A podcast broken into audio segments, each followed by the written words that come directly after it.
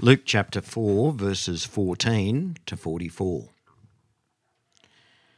And Jesus returned in the power of the Spirit to Galilee, and a report about him went out through all the surrounding country, and he taught in the synagogues, being glorified by all. And he came to Nazareth, where he had been brought up. And as was his custom, he went to the synagogue on the Sabbath day, and he stood up to read. And the scroll of the prophet Isaiah was given to him. He unrolled the scroll and found the place where it was written, The Spirit of the Lord is upon me, because he has anointed me to proclaim good news to the poor.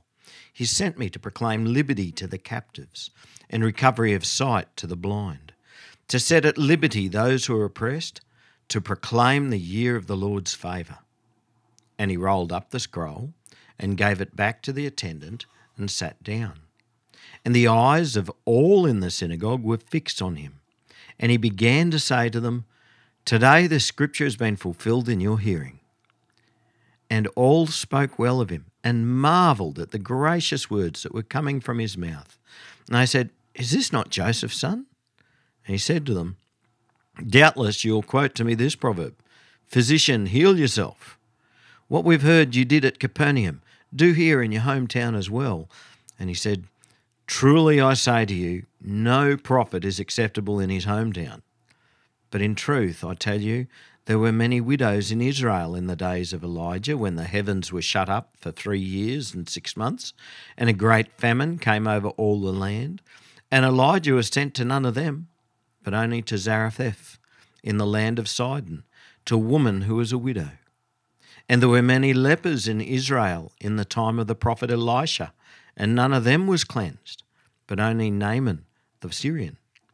When they heard these things, all in the synagogue were filled with wrath, and they rose up and drove him out of the town and brought him to the brow of the hill on which their town was built, so that they could throw him down the cliff. But passing through their midst, he went away. And he went down to Capernaum a city of Galilee, and he's teaching them on the Sabbath. And they were astonished at his teaching, for his word possessed authority. And in the synagogue there was a man who had the spirit of an unclean demon. And he cried out with a loud voice, Ha! What have you to do with us, Jesus of Nazareth? Have you come to destroy us? I know who you are, the Holy One of God. But Jesus rebuked him, saying, Be silent and come out of him. And when the demon had thrown him down in their midst, he came out of him, having done him no harm. And they all amazed and said to one another, What is this word? For with authority and power he commands the unclean spirits, and they come out. And reports about him went out into every place in the surrounding region. And he arose and left the synagogue and entered Simon's house. Now, Simon's mother in law was ill with a high fever, and they appealed to him on her behalf. And he stood over her and rebuked the fever, and it left her. And immediately she rose and began to serve them.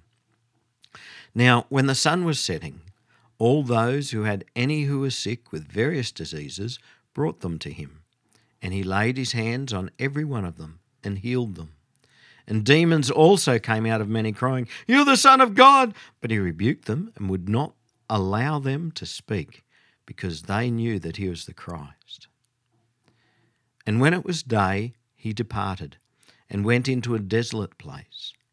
And the people sought him and came to him and would have kept him from leaving them. But he said to them, I must preach the good news of the kingdom of God to the other towns as well, for I was sent for this purpose and he is preaching in the synagogues of Judea. Um, today's message is going to be a little bit different to, to normal. Um, today, I'm just going to give three different segments of, of what different people perceived of Jesus through their eyes. Okay? So, first of all, Jesus through the eyes of a Nazarene.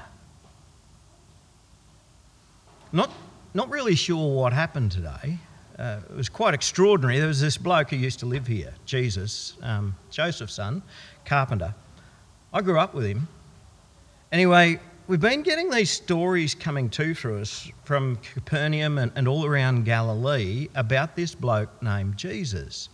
Stories about the words that he spoke and stories about the miracles that he did. And, and the rumour was that it was our Jesus. But I've got to tell you, I, I was the one who said, nah, that can't be our Jesus. I mean, the, the stuff that we've been hearing, the words he's been saying, and the things he's been doing, that, that's not, not what our Jesus could do. I mean, he's just a carpenter. But blow me down. I, I went, I went into the local synagogue the other day, this one just right here in Nazareth, and there he was, our Jesus. And, and with the stories that we've heard, I'm not that surprised that they actually invited him to read the scriptures. So he stands up, and, and the scroll that the, of the prophet Isaiah was handed to him, and he unrolled it, and he found the place where it was written, The Spirit of the Lord is upon me, because he's anointed me to preach good news to the poor. He sent me to proclaim good news to the poor. Uh, sorry, he sent me to proclaim freedom for the prisoners and recovery of sight for the blind, to release the oppressed, to proclaim the year of the Lord's favour. I've got to tell you, we, we all just stared at him. I mean, he, he had our attention with this. He, he rolled up the scroll and then he sat down. Now, the fact that he sat down, that means he's going to teach us as well. So every eye in the place was on him. What's our Jesus going to teach us? And he started off his teaching by saying, Today this scripture is fulfilled in your hearing. And his teaching we were amazed. I mean, the graciousness of the words that was coming from his mouth. And he spoke about the blessings of God and how they're not just for the rich, there's blessings for the poor as well. And, and then he spoke about freedom. He spoke about freedom from our sin. He spoke about freedom for those who are unjustly accused. He, he spoke about healing, healing from God, and release for those who are oppressed. Now, we're the oppressed, you know. I mean, those stinking Romans, they come in and they oppress us every day of the week and they tax us and they beat us and they make us do all sorts of, we just are, we're the oppressed. And freedom for the oppressed, he's preaching. He spoke such wonderful, powerful words of grace and oh, we just took it all in. We lapped it up. Then he turned on us. I don't know who he thought he was to speak to us in the way that he did. I, I tell you, he spoke as if he had some kind of authority over us. But we know better. He's just a carpenter, after all, the boy of a carpenter. And he had the hide to compare us to unfaithful Israel. I mean, he compared us to the time when Israel had run amok and, and uh, you know, all Israel's prophets, they sort of moved out of town. What he was doing is he's telling us he's not going to do any of his tricks here. Um, because the prophets weren't welcome in their hometowns, he's not going to, didn't do miracles in their towns, he's not going to do it in our town. Who does he think he is? I tell you, it made our blood boil, and, and we were going to teach him a lesson. We drove him out of the synagogue and we pushed him right to the edge of the cliff. Now, I, I, I wouldn't have thrown him off, but I tell you what, there was some there who would have, and the rest of us would have let him. But I don't know what happened then. It was almost as if time stood still. And he got reached the brink of the cliff and then he just stopped. he went no further. And he turned and he walked back through the crowd. Now, we, we, I could see him moving, and we wanted to reach out and grab him, but we just couldn't. It was just like he just passed right by the mob, just strolled through. Now, he said that a prophet wouldn't perform any miracles in his hometown. I reckon that was a miracle. If that hadn't happened, w- we would have killed him. So now I'm all confused. Who is he, our Jesus? Who is he? What does he become? No doubt we're going to hear more stories. Now, Jesus through the eyes of a follower in Capernaum. I'm amazed. I've, I've, followed Jesus for a while now. I mean, this bloke, he wanders into our town, Capernaum, and he teaches in our synagogue and he does all these miracles and all of these healings and whatnot. And I, I wanted to see more. I wanted to hear more. So, what, could, what else could I do? I just followed him. So I saw what happened that day at Nazareth. I have no idea how he walked out of that one. But then after he came out of that, he headed back to my hometown again, Capernaum. So I followed him there too. I mean, I had to go home sometime, didn't I? And when we got there, he started teaching. And we were amazed. He taught with such authority. He wasn't like those other teachers. You know, those blokes, they just quote each other. And so they'll, they'll, quote some famous teacher to try and give themselves some kind of credibility. He wasn't like them. It, it was just plain, simple, straight from the Word of God. And his words had the ring of truth to them. But then something really bizarre happened. There's this bloke, he's sort of well known in town. I mean, he's a weird fella.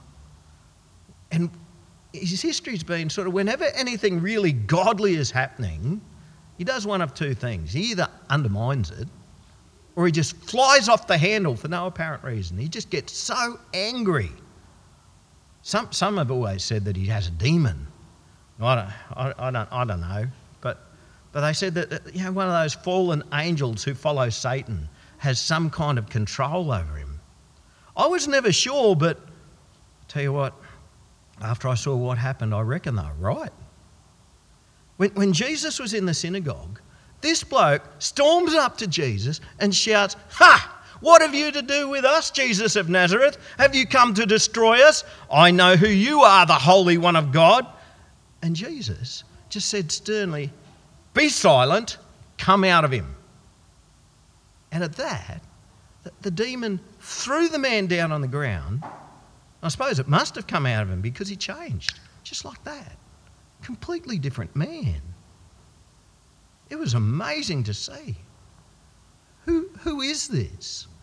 What teaching is this? Even evil spirits obey his orders. Who is he? Now, the evil spirit, I don't know if we should believe them or not, but he said he's the Holy One of God. What if it's true? What if Jesus is the Holy One? What if Jesus is the Messiah that we've been waiting for? And that wasn't all I saw.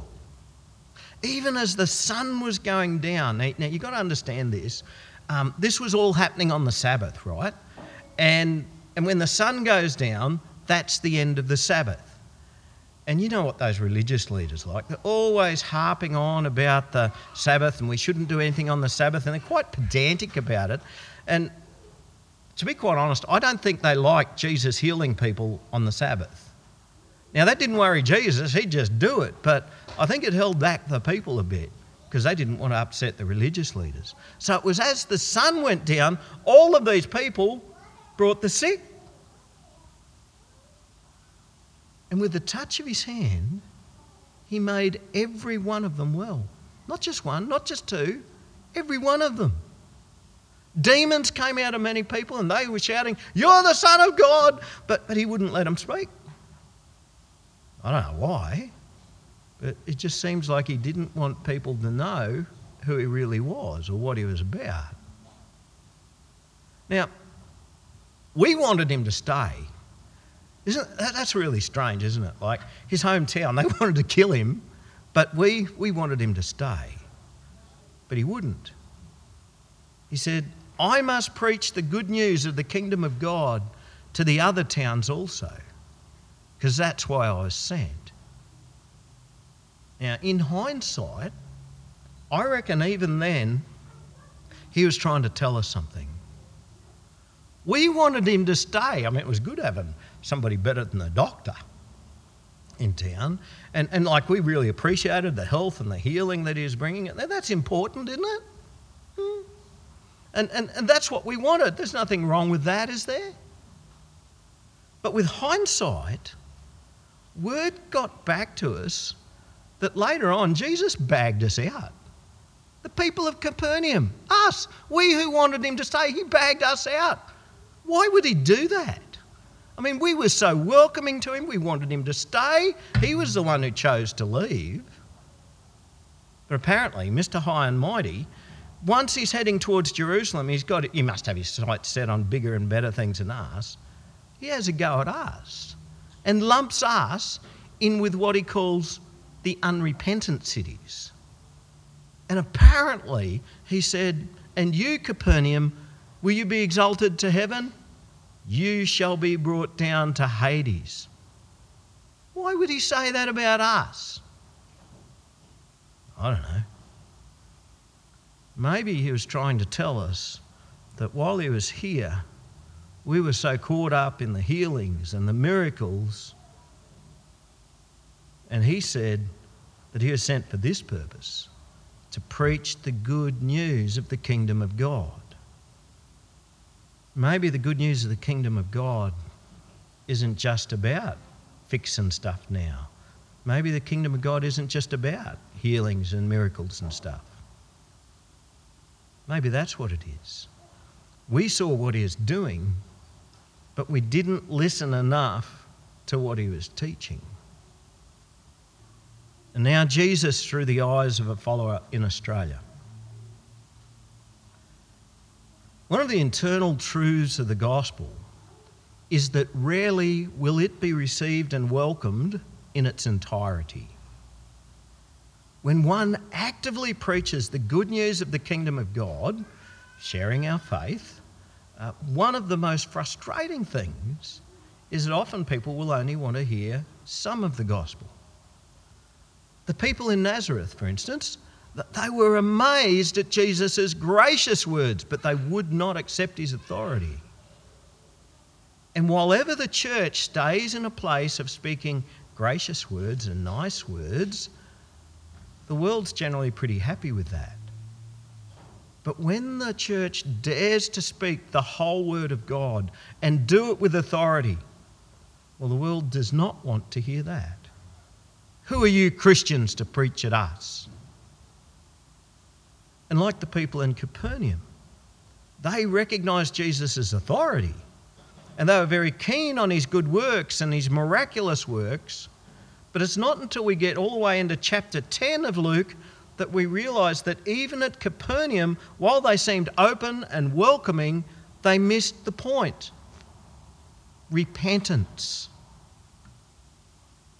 And in our land, people are quite happy for the church to do good works, to give aid to the poor, to counsel the broken, to comfort the grieving, to serve as volunteers in all sorts of community organisations, to provide health care for the sick, to provide food for the hungry, to provide aged care for our ailing parents, to, for us to provide better quality education and good morals for living for our children.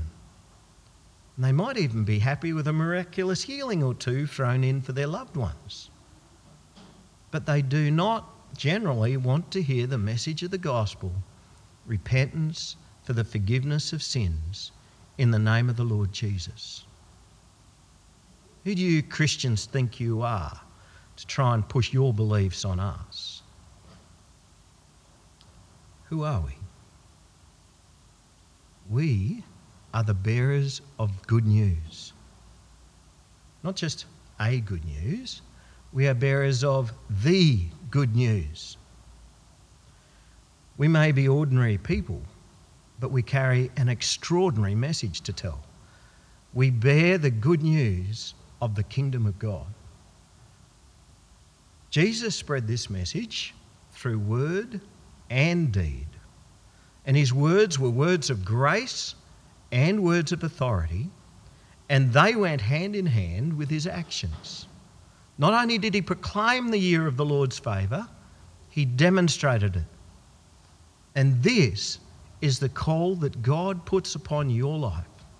And it's a call that God puts upon my life to continue to proclaim the message of Jesus in its entirety the message of grace, the message of repentance. And the call is to continue to demonstrate the love of God to proclaim the year of the Lord's favour and to demonstrate the love of God through doing good. Jesus was misunderstood by most, and he is rejected by some who didn't misunderstand him. And we will be too. Sometimes we will be misunderstood, sometimes the message that we preach will be rejected. But let us let that not stop us. We, we continue to share the good news of Jesus for the sake of those who will hear it and will believe it and will turn to Jesus. Jesus was rejected by many in his own hometown, those who knew him best. And you and I will be too. But let that not stop us. Some people use that as, a, as an excuse. Oh, the prophet's rejected in the hometown, therefore I can't share the good news of Jesus in my hometown, but I'll do it when I go away visiting or I'll go on a short term mission trip somewhere. No, we are called to share the good news of Jesus wherever we are. And if most of the time is in your home district, that's where you spend most of your time sharing the good news of Jesus. The good news of the kingdom of God is good news indeed. It was good news for us. By the blood of Jesus, we are saved. And it continues to be good news to those whom we share it. Let's pray. Heavenly Father, we thank you for your Son, Jesus. We thank you that he came as Saviour. Lord, we thank you for the good news of the gospel. We thank you that although it cost them, many were willing to share the good news of Jesus, even with us. We thank you for those who have proclaimed the year of the Lord's favour and demonstrated the year of the Lord's favour to many, including us. And Lord, by your Holy Spirit, empower us and embolden us to share the word of Jesus with those around us and to demonstrate the love of Jesus as we proclaim the gospel of repentance in the name of Jesus to all. Amen.